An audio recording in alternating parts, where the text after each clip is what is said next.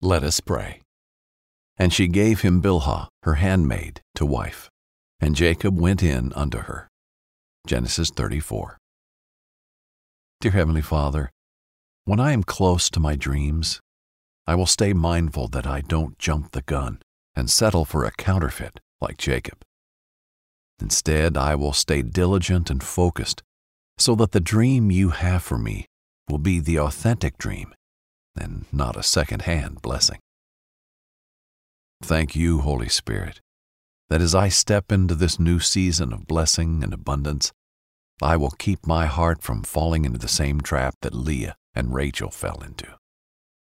I decree and declare that greed, jealousy, and envy will not have a place in my future. I will rejoice and be glad with the dreams you've allowed me to birth in my life. I will honor and appreciate what I have, for I know that as I live to honor you, God, you will uphold my life and my future. In Jesus' name, amen. Listening to these daily prayers strengthens your relationship with God. Continue hearing from the Lord by listening to today's Bible in a Year. Brought to you by BibleInAYear.com.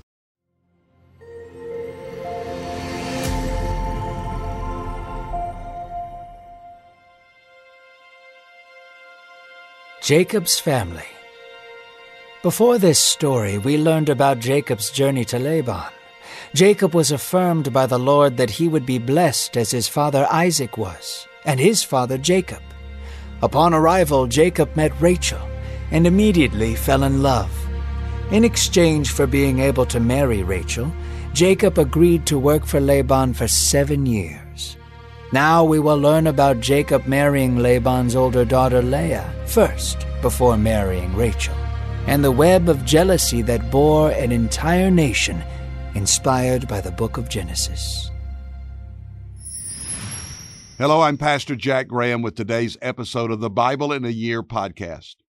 In our previous episode, we learned that Jacob had fallen deeply in love with Rachel, the younger daughter of his uncle Laban. And because of his love for Rachel, he cuts a deal with Laban to work seven years in exchange for Rachel's hand in marriage.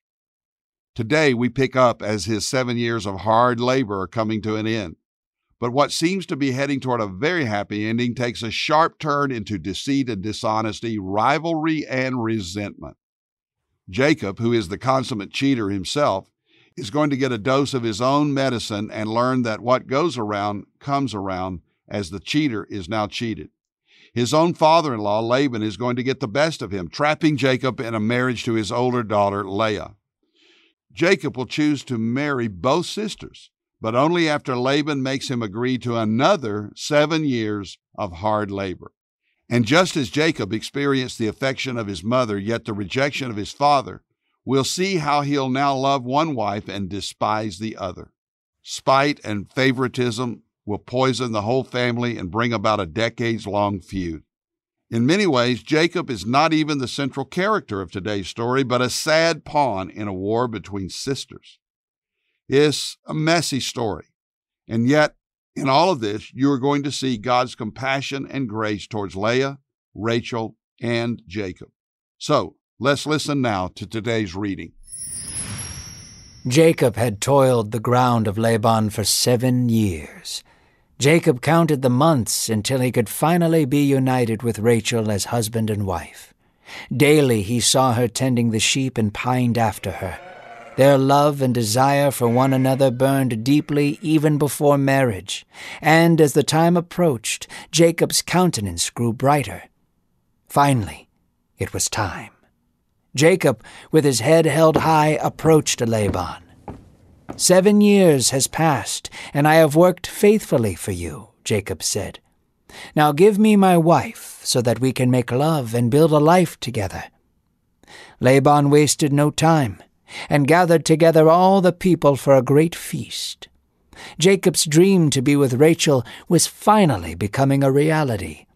Yet Jacob's wedding would not end the way he thought it would, nor would his marriage be the dream come true he expected.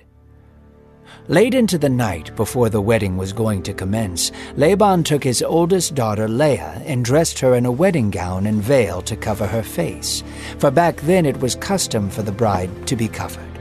Leah was not adorned with the same beauty as her sister, rather, she carried herself plainly and did not draw the same attention as Rachel.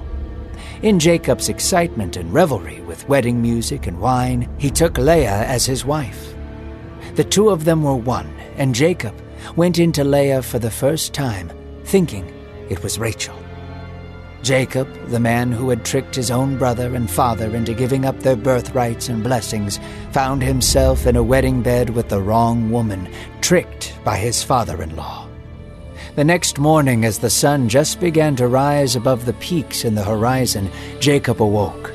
The night before, he had hardly remembered, but he did remember that he was finally married to Rachel after seven years of labor. He turned to his wife and was bewildered to find Leah laying next to him. Inconsolable, Jacob bolted out of his tent in a fit of rage. Arms flailing and heart pounding, Jacob pinned Laban to the wall of his tent. What have you done to me? Jacob shouted. Did I not serve you faithfully for Rachel? Why have you deceived me like this? Laban, knowing he had gotten away with his plan, grinned. It is not custom for the younger daughter to be married before the oldest daughter, he said nonchalantly. You can marry Rachel, of course, but only if you have served me another seven years. Jacob was distraught. The trickster had been outplayed at his own game. Jacob agreed to Laban's terms. He had no choice if he wanted to be with Rachel. He married Rachel a week later, and then served Laban for another seven years. Jacob and Leah had sex for children, but Jacob and Rachel made love for passion. This would send Leah into a spiral of insecurity and spite, a spiral that would ultimately lead to a feud that lasted years. God saw that Leah was despised by Jacob and Rachel and had compassion on her. He opened her womb and made her fruitful. Though Rachel was barren and left childless, Leah conceived and bore a son and called his name Reuben. In her heart of hearts, she truly believed that if she bore a son, Jacob would love her. So began Leah's desperate mission to fill a void in her life left by her husband. She conceived again and bore a son, and named him Simeon. She believed Simeon was a gift from God because her husband hated her. Leah bore another son, Levi. After three sons, she truly believed that Jacob would love her. Yet Jacob continued to love Rachel, and Leah fell deeper into depression. For a fourth time, Leah conceived and bore a son. His name was Judah and this time, instead of hoping that another son would make Jacob love her, Leah praised God, thanking him for his faithfulness. After Judah was born, Leah ceased bearing children. Rachel knew that she was barren and hated her sister for giving Jacob sons when she could not. Rachel's jealousy towards Leah caused her to lash out at Jacob. Give me children, or I shall die, Jacob's anger boiled up towards Rachel, for he too was angry that they could not have children together. Am I in the place of God? I cannot open and close your womb. So Rachel devised a plan, a plan that hearkened back to Sarah in the wilderness of Canaan. Here is my servant, Bilhah, Rachel said. Go into her, and she will have a child on my behalf. So she gave Jacob her servant, and Jacob gladly slept with her, repeating the sins of his grandfather Abraham. Jacob and Bilhah conceived and bore a son named Dan. Rachel was pleased but wanted more, not because she truly wanted children, but because she could not bear the thought of her sister having more than her. Jacob and Bilhah continued, and Bilhah had another son on Rachel's behalf. With great struggle I have triumphed over my sister. So she named her second son Naphtali. The cycle of jealousy did not cease. Leah, to spite Rachel and gain the love of Jacob, gave her servant to be with Jacob so they might have more children. Her servant, Zilpah, and Jacob slept together and bore Gad. Yet Leah was not satisfied. She gave Zilpah to Jacob again, and the two bore Asher. Jacob, caught in the middle of a civil war, made no protests.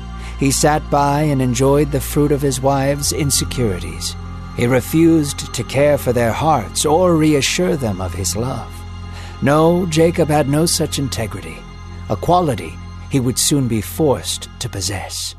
In the days of the wheat harvest, Reuben went out and found some mandrakes, a rare plant used for various medical and recreational uses. They were rare and valuable. Reuben brought them to his mother Leah. Rachel wanted some of his mandrakes and asked Leah if she could have some. Leah was in no mood to be generous with Rachel. Isn't it enough that you have stolen my husband away from me? Now you want my son's mandrakes? Leah protested. In exchange for your mandrakes, you can lie with Jacob tonight. Will that satisfy you? Rachel said. At this point, Jacob was a tool for Leah and Rachel's war against one another. No more love and no more dreams. Only spite marked Jacob's household. When Jacob was returning from the field, Leah came out to meet him. I have given my son's mandrakes to Rachel so that you might lie with me. So Jacob slept with Leah that night, and Leah conceived a fifth son. They named him Issachar. The whirlwind of Leah and Rachel did not cease.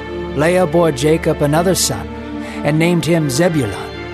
Now my husband must honor me, Leah said. Leah was certain that six sons would prove to be enough for Jacob's love. Yet again she came back empty handed. Afterwards, Leah bore a daughter and named her Dinah.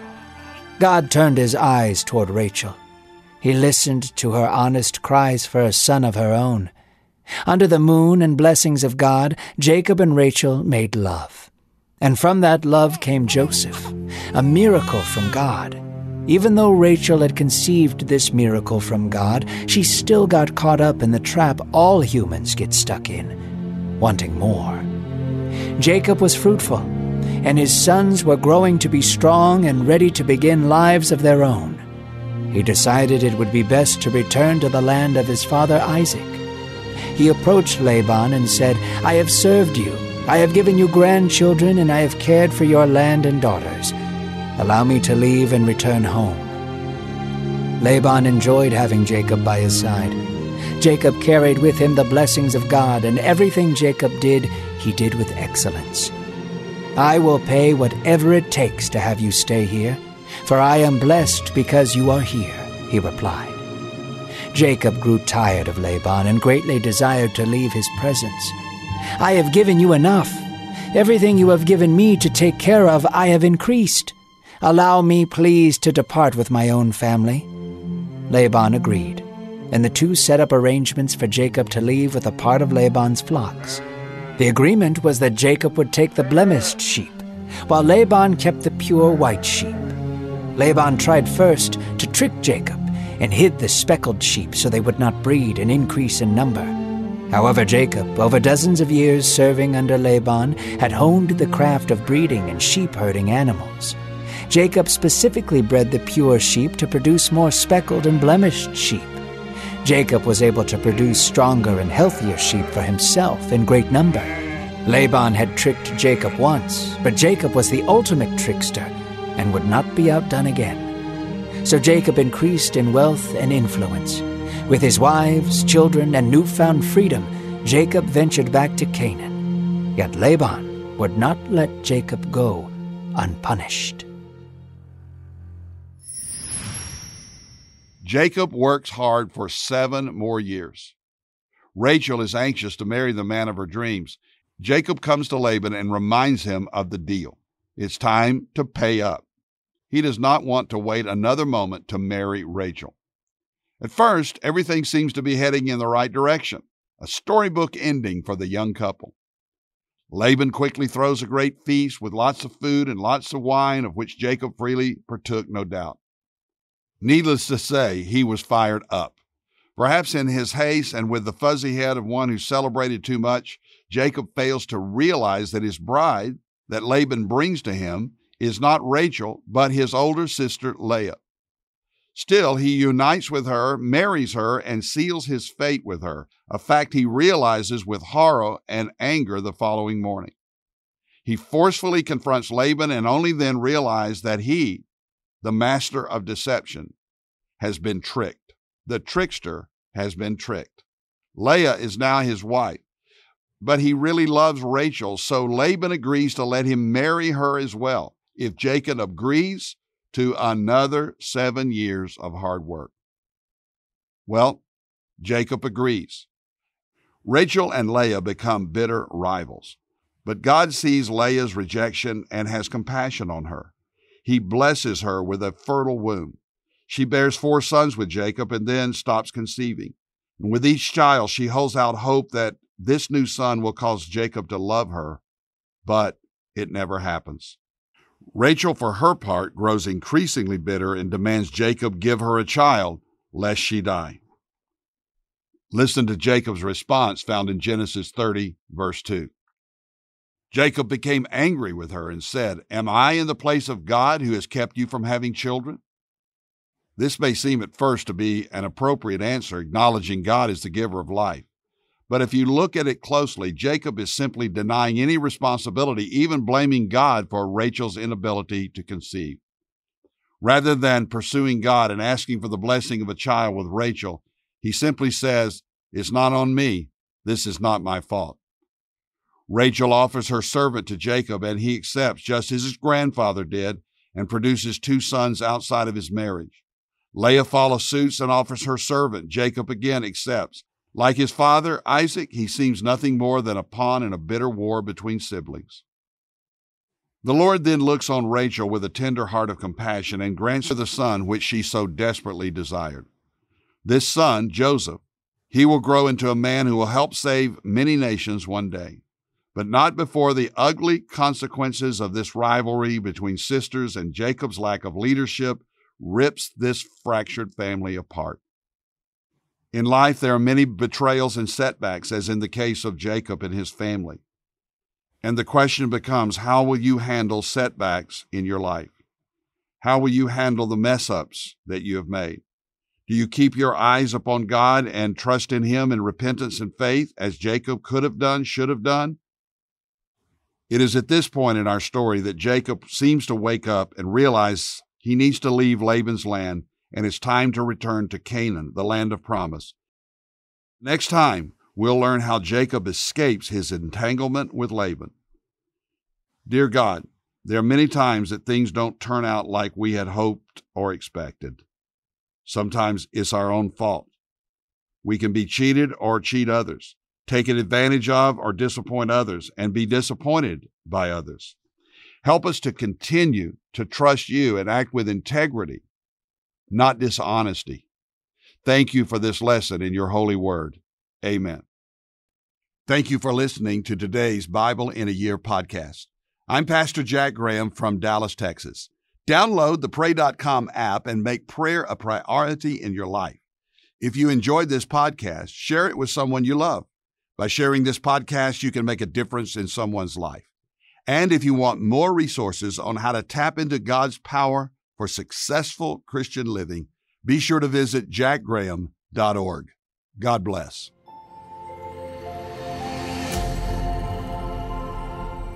This episode is sponsored by Medi-Share, an innovative healthcare solution for Christians to save money without sacrificing quality. Welcome to the Pray News Podcast, where hope is our only bias. Each day, we will unpack the most prominent stories happening in the news and offer a Christian perspective. We won't shy away from the hard topics, and we won't dilute the hopeful message of Christ. This is more than a daily brief on the news, it's a way to be informed and transformed.